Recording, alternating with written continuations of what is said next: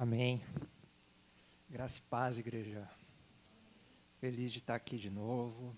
Oportunidade de estar trazendo uma mensagem, uma palavra de Deus para vocês. A gente tem conversado esse mês sobre a série Extraordinário.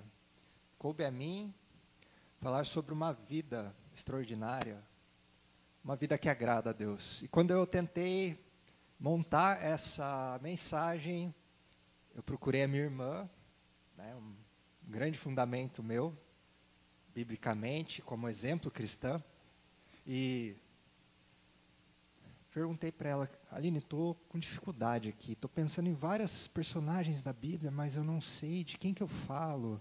O tema é esse, uma vida que agrada a Deus, uma vida extraordinária.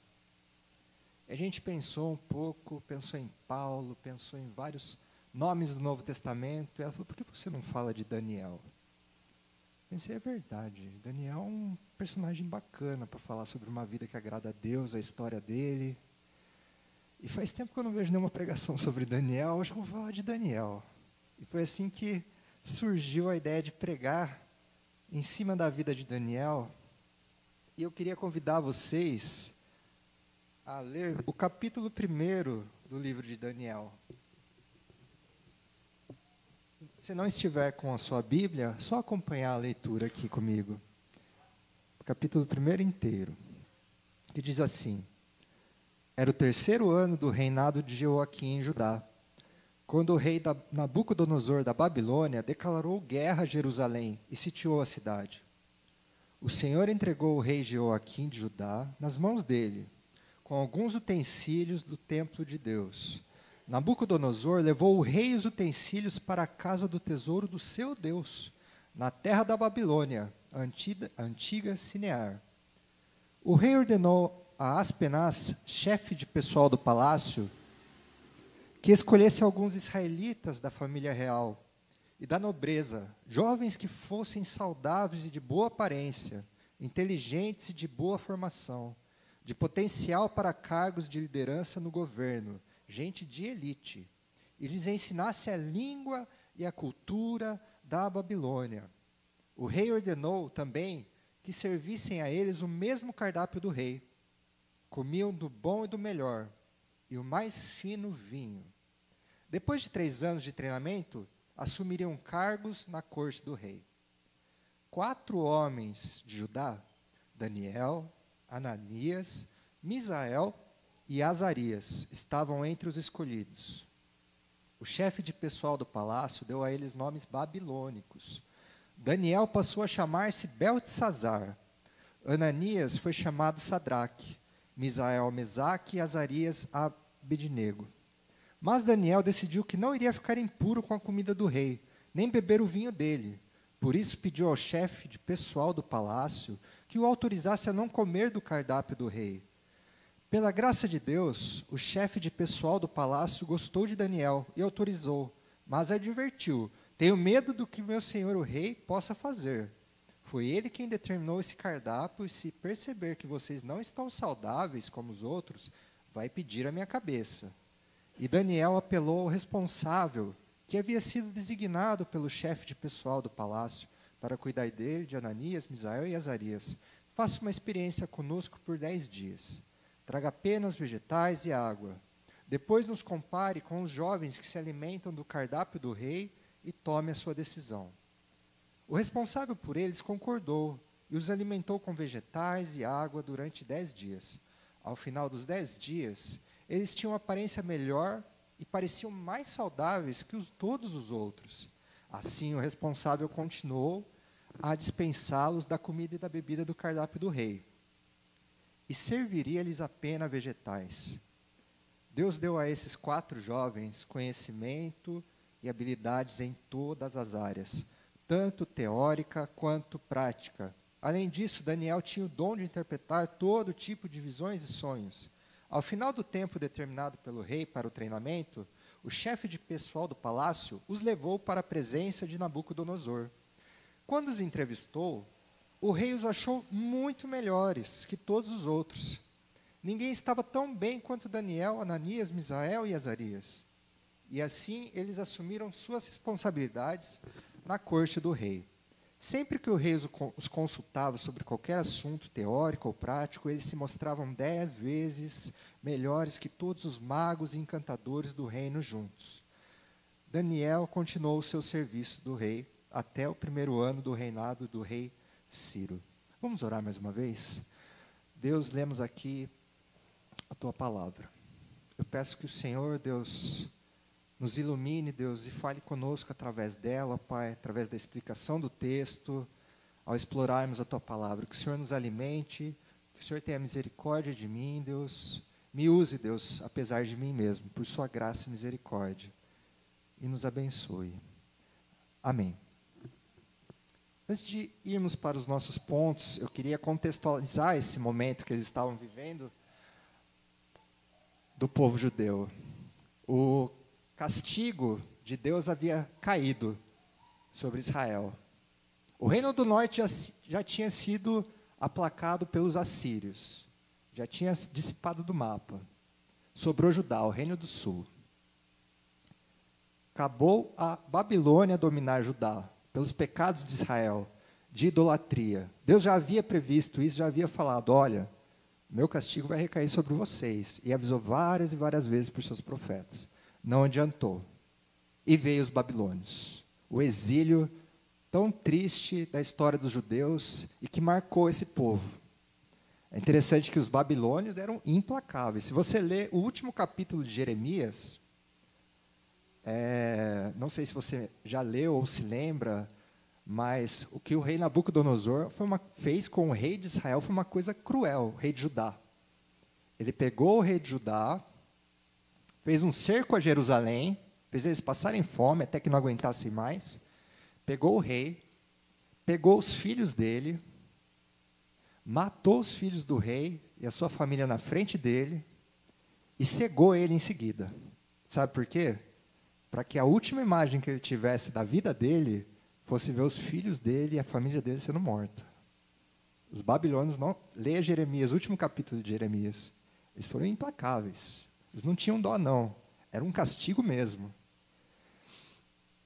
E é interessante que, quando Nabucodonosor, ele estabelecendo seu império, trazendo jovens, ele queria pessoas de todos os lugares, influentes, gente de elite.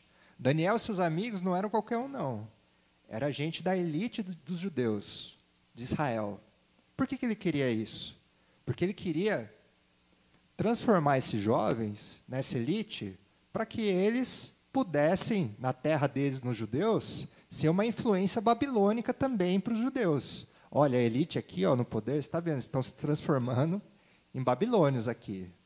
Eles entraram aqui, ó, fizeram eles estudarem toda a nossa cultura, viver aqui no palácio. Para quê? Eu quero transformar eles em babilônios. Aí os judeus vão ver a elite deles aqui, eles vão querer se transformar e ficar igual a gente. E é interessante que isso não deu certo para Daniel, nem para os seus amigos. E eles tiveram uma vida extraordinária. É extraordinário o que eles fizeram, em como eles conseguiram resistir a essa cultura babilônica. E eu trouxe para vocês aqui três aspectos que me tocou o coração sobre a vida de Daniel, que eu queria conversar com vocês e que faz parte de como a gente pode viver uma vida extraordinária agradando a Deus através dessas características.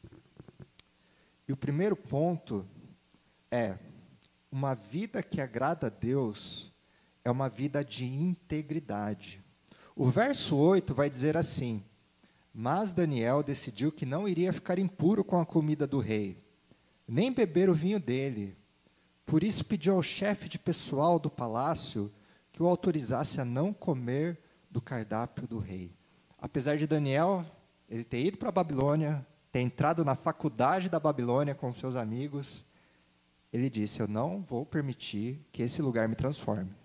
Eu vou permanecer firme nas minhas verdades, nos meus fundamentos em Deus. Vou permanecer firme e vou servir a Deus dessa forma. No exílio, ele largou tudo que ele tinha em Israel, sua família, família de nobres, para servir separado na Babilônia. E aqui eu quero fazer um contraponto com a nossa vida. a nossa vida, eu queria fazer esse contraponto, ela, de certa forma, ela é como um exílio, vamos dizer assim. Nós vivemos numa cultura que ela não é pautada no reino de Deus. É pautada em valores mundanos. Eu queria comentar aqui, eu até falei da faculdade babilônica que Daniel e seus amigos frequentaram. Já vi muitos amigos entrarem em algumas faculdades por aí e saírem de lá com lavagem cerebral. Quando saíram de lá, ou voltaram para minha cidade, eu pensei, minha nossa, o que aconteceu com esse rapaz? Está com umas ideias tão diferentes. E até gente, em alguns casos, alguns amigos que fizeram seminário é, em outras denominações, foram fazer teologia e saíram totalmente diferentes. Pareciam extremamente fundamentalistas, procuram pecado em tudo, em todas as pessoas. Eu pensava, o que está acontecendo? para você ver que a nossa vida, a gente é fácil no dia a dia, a gente ser influenciado pela cultura, por tudo que está à nossa volta. A gente se esquecer da palavra de Deus, daquilo que Deus quer da gente. Ou então no nosso trabalho. Eu garanto para vocês, no dia a dia de vocês, todo dia, isso eu tenho certeza, vocês são tentados no trabalho de vocês, no dia a dia de vocês, a tomar o caminho mais curto, a dar o jeitinho brasileiro. Parece que as pessoas que fazem isso vão muito mais longe, muito mais rápido. E quem é honesto no dia, dia a dia de hoje demora para prosperar. É mais cansativo ser correto nessa vida. Pelo menos eu sinto isso. E é engraçado que Daniel, ele, ele disse: Não, não quero. Eu vou permanecer firme em Deus. Eu não vou comer da comida do rei. Eu vou continuar sendo íntegro, adorando ao meu Deus, servindo a Ele, eu não vou me corromper. E a todo momento nós somos bombardeados por chances de nos corromper. Principalmente nesse Brasil, que é tão difícil, que as coisas vão ficando cada vez mais caras, e a gente desanima de ser bom. A gente desanima de fazer as coisas corretas, porque está tudo errado à nossa volta. E o que Daniel nos diz é: seja íntegro, confie em Deus, não perca, não tire seus pés do chão. Não perca o seu foco. Ele estava exilado. Ele perdeu tudo. A melhor comparação que eu posso dar aqui hoje sobre ser colonizado ou ser tomado pela Babilônia é a Argentina vir aqui tomar o Brasil. É a melhor comparação que eu, acho que eu poderia dar aqui hoje. Já pensou? Os argentinos vêm, nos dominam, já há essa rivalidade entre nós. Nós temos que servir a eles, e a, a justiça deles, o modo de vida deles é implacável conosco, já é difícil, eles nos subjugam, e nós temos que permanecer fiéis a Deus. Foi assim que Daniel continuou. Ele não desistiu, ele falou: não, é difícil, a vida é difícil, é complicado, estou sob exílio, já não estou mais na minha terra, estou em, em terra estranha. Assim como a palavra diz que somos peregrinos em terra estranha, a gente foi preparado para o céu. O desafio é nos mantermos íntegros e agradar a Deus através da nossa integridade. Não abrir mão dos valores de Deus, não, não querer beber da bebida do rei, da bebida da cultura, não querer comer da comida da cultura, daquilo que nos empurram para dentro, goela dentro. Não. Seja como Daniel se abstenha, seja íntegro, seja firme com Deus. A hora que te aparecer uma grande oportunidade, mas é algo errado, fala: não, vai dar um grande salto na minha vida, mas eu não vou por esse caminho, porque esse caminho não agrada o meu Deus. Vale mil vezes você agradar a Deus do que tomar um caminho rápido fazendo uma coisa errada. O segundo ponto de algo que, de uma vida que agrada a Deus, que podemos ver nessa passagem, é que uma vida que agrada a Deus é uma vida de fé. Olha o verso 1 e 2. Era o terceiro ano do reinado de Joaquim em Judá, quando o rei Nabucodonosor da Babilônia declarou guerra a Jerusalém e sitiou a cidade. Diz assim, ó, em seguida: O Senhor entregou o rei Joaquim de Judá nas mãos dele e com alguns utensílios do templo de Deus, de Deus. Nabucodonosor levou o rei e os utensílios para a casa do tesouro do seu Deus, na terra da Babilônia, a antiga Sinear. É interessante que Daniel ele tem a plena consciência de que Deus estava no controle, de que não foi a Babilônia que chegou simplesmente e dominou o reino de Judá, o povo de Israel, os judeus. Daniel diz assim: o Senhor entregou. Ou seja, eu tenho a plena consciência que eles podem estar no poder agora. Eles podem estar em tronos humanos, mas existe um Deus que está no trono do universo. E é esse Deus que está no trono do universo que entregou tudo nas mãos deles. Por mais que esteja tudo errado à minha volta nesse momento, eu não esteja mais em minha terra natal, eu esteja sofrendo com um povo estranho, com uma cultura estranha, que eu tive que aprender para servir a um rei estranho, e não ao meu Deus, que cultua deuses estranhos, eu sei que Deus está no controle.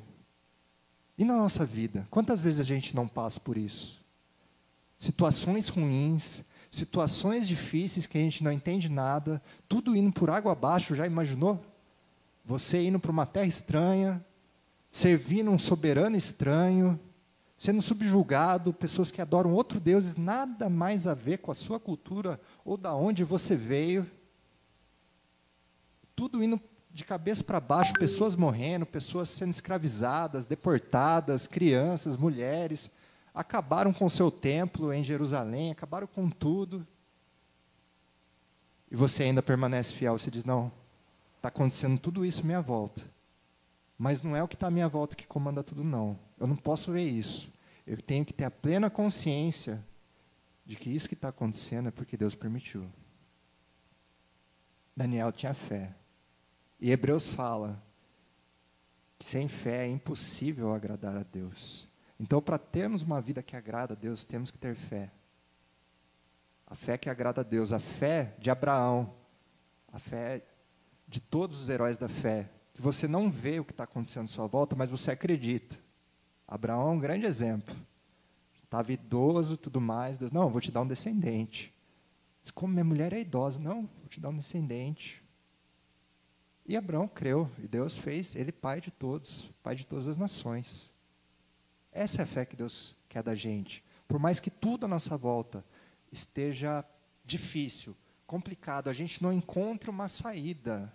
A gente tem que ser como Daniel. Ter a fé de que Deus está no controle, de que Ele permitiu tudo isso. A gente vive num país difícil, numa realidade difícil.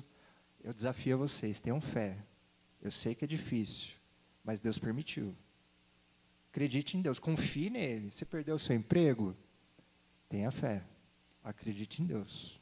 Ele permitiu. É difícil ouvir isso. É quase inaceitável aceitar isso. Quando as coisas ruins acontecem com a gente. Ninguém gosta. A última coisa que a gente quer é alguém falando, Deus, não, Deus está no controle e tal, não sei o quê. A gente já está variado, a gente está louco da vida, que a gente perde as coisas e tudo mais. Mas eu quero que você acredite que, apesar de coisas ruins acontecerem na nossa vida, tenha fé, tenha essa fé de Daniel. Que Deus está no controle e cuida da gente e cuida de todas as coisas. Sem fé é impossível agradar a Deus. O terceiro ponto de Daniel é que uma vida que agrada a Deus é uma vida que deseja ser usada. Diz assim o verso 19 e 20. E assim, eles assumiram suas responsabilidades na corte do rei. Sempre que o rei os consultava sobre qualquer assunto, teórico ou prático, eles se mostravam dez vezes melhores que todos os magos encantadores do reino, juntos. Daniel continuou no serviço do rei até o primeiro ano do reinado do rei Ciro. Apesar de tudo, Daniel ele falou: Eu posso estar num lugar estranho, numa terra estranha, estar tudo dando errado, mas eu vou servir a eles. E eu vou servir a eles de acordo com a vontade do meu Deus. E é incrível, porque Daniel passou por vários reis no seu período de exilado. Nabucodonosor, o seu filho, o rei Dario, até chegar Ciro. Ele fazia questão, o rei está com um problema. Ele teve uma visão, ele teve um sonho, cadê o Daniel? Daniel ia até o rei, aquele rei que submeteu, subjugou o seu povo, fala: Não, rei, eu vou te servir. Eu vou te ajudar. E é engraçado que várias vezes Nabucodonosor falou: Louvado seja o Deus de Israel por sua vida, Daniel. De verdade que esse é o, é o Deus dos deuses. Até os seus amigos na fogueira, quando o rei viu o quarto homem lá, ele viu, disse, disse que era como um anjo, como filho dos deuses. E falava: Louvado seja Deus que salvou eles da fogueira. Que Deus é esse? Adorem ao Deus de Israel, adorem ao Deus deles agora. Apesar de tudo, quando você estiver numa situação ruim, numa vida desagradável, ou independente disso, uma vida que agrada a Deus é uma vida como a de Daniel, seus amigos, que eles queriam ser ousados, eles não pulavam para trás, não. Às vezes a gente é acomodado como igreja, a gente quer ficar na nossa, mas Jesus disse a ordem: sejam luz do mundo, não se escondam, não. Vão para cima, se mostrem. Deus deu um dom para vocês. Deus, há uma luz dentro de vocês. O reino de Deus já começou dentro de vocês. E eu não quero que vocês fiquem parados. Eu quero que vocês demonstrem. Sejam nos seus lares, nos seus trabalhos, no dia a dia. Demonstrem a Deus. Demonstre o reino de Deus na vida das pessoas. É engraçado que Daniel ele prevaleceu a muitos reis. Todos foram embora. Mas Daniel ficou. E muitas vezes a gente põe a nossa, ainda mais que esse é um ano de campanha, de eleição, a gente põe nossas expectativas em políticos, em candidatos, que esses vão mudar tudo. Esses dias eu estava na casa do meu irmão, eu estava com meu sobrinho ali, olhando ele, e me lembrei quando eu era criança. Estavam falando de política de Sorocaba. E eu comecei a lembrar, nossa, quando eu tinha a idade do meu sobrinho, eram tantos políticos. Nossa, eles desapareceram, nunca mais vi eles, nem sei o que aconteceu. E hoje são todos novos políticos que eu nunca tinha ouvido falar no passado. Eu fiquei imaginando, acho que quando o meu sobrinho tiver a minha idade, todos esses políticos que agora ele ouve já vão ter desaparecido também. Ou seja, os políticos, os reinos desse mundo, assim como o reino da Babilônia, eles evaporam, eles somem, porque realmente só há um rei que está sentado no trono do universo. O nosso rei, o nosso Deus. Quero encorajar vocês a deixar Deus usar a vida de vocês. Aonde vocês estiverem, independente das condições, seja ousado. Assim como Daniel foi. E Daniel era ousado, hein? Teve uma, um sonho de Nabucodonosor, que ele chegou e falou: Ó, oh, rei, o negócio é o seguinte: esse sonho aí, você vai pastar igual um animal. Já pensou? Falar isso para o maior rei da terra naquele momento? Ele era ousado quando ele servia a Deus. Então seja ousado também, não tenha medo. Deus vai te proteger, da mesma forma que ele protegeu Daniel na cova dos leões. Queria concluir com os irmãos aqui que uma vida que agrada a Deus também é uma vida sob o senhorio de Cristo. A partir do capítulo 7 de Daniel, começam as suas visões, que apontam para Jesus, o Messias de Israel, e o seu reino. Ele sabia que Deus ia subjugar a Babilônia, que Deus iria transformar as coisas, os reinos deste mundo. Daniel aponta para Jesus. Nesse momento estamos com muitos problemas. Mas Deus vai consertar tudo. É o seu rei, o rei que ele vai enviar que vai consertar todas as coisas. E esse rei já veio. O seu nome é Jesus. E eu encorajo você, eu não sei como é a sua vida com Deus. Se você já crê em Jesus, já segue, já é um seguidor de Jesus, mas eu encorajo você, se você não é, que Ele seja o Senhor da sua vida, que, que você dê o seu coração a Ele, que a sua vida é a melhor coisa que você pode fazer na sua vida. Isso eu digo por mim. Uma vida que agrada a Deus, acima de tudo, é uma vida sob o senhorio de Cristo. Essas são essas características de Daniel. Dentre várias, integridade, para se manter firme numa cultura mundana, numa cultura que dita as regras. Seja íntegro. Permaneça os seus pés na rocha, que é Jesus. Não deixe essa cultura vir sobre você. Continue sendo fiel a Deus e agradando a Deus através da sua integridade, através do seu coração sendo fiel a Deus. Uma vida de fé. Continue agradando a Deus pela fé, porque sem fé é impossível agradar a Deus. Deus se deleita na nossa fé, principalmente em situações diversas e difíceis. É pela fé que nós cremos, é pela fé que agradamos a Deus. Tenha uma vida que agrade a Deus através da sua fé, mesmo nas circunstâncias mais difíceis que vocês passarem. Tenha uma vida que agrade a Deus, permitindo que Ele use, aonde você estiver, o local que você estiver na sua casa, no seu trabalho, na rua, aonde você for. Permita mesmo. Não, não tenha medo, permita. Às vezes a gente se contém, Deus fala algo no nosso coração para fazer, a gente, ah, não vou fazer isso. Deus toca no nosso coração para fazer uma boa ação, para falar com alguém, e a gente fica com medo e não faz. Eu falo, não, deixa a luz de vocês brilhar. Deixa, deixa a luz de Cristo brilhar através da vida de vocês. E eu digo isso lá fora, porque aqui dentro da igreja, já há muita luz. Quem está precisando de luz é lá fora, esse mundão, essa cultura. Esse mundo, os reinos desse mundo estão precisando da gente. Assim como a Babilônia estava precisando de Daniel e de seus amigos. E eu encorajo vocês, deixe Deus usar vocês nesse mundão afora. Deus quer usar vocês. E é muito bom poder ser usado por Deus. E por último, esteja sob o senhorio de Cristo. Só assim você vai ter uma vida alegre, feliz e definitivamente uma vida que agrada a Deus. Quando Jesus é seu Senhor e quando você ouve as palavras dele e as pratica no dia a dia.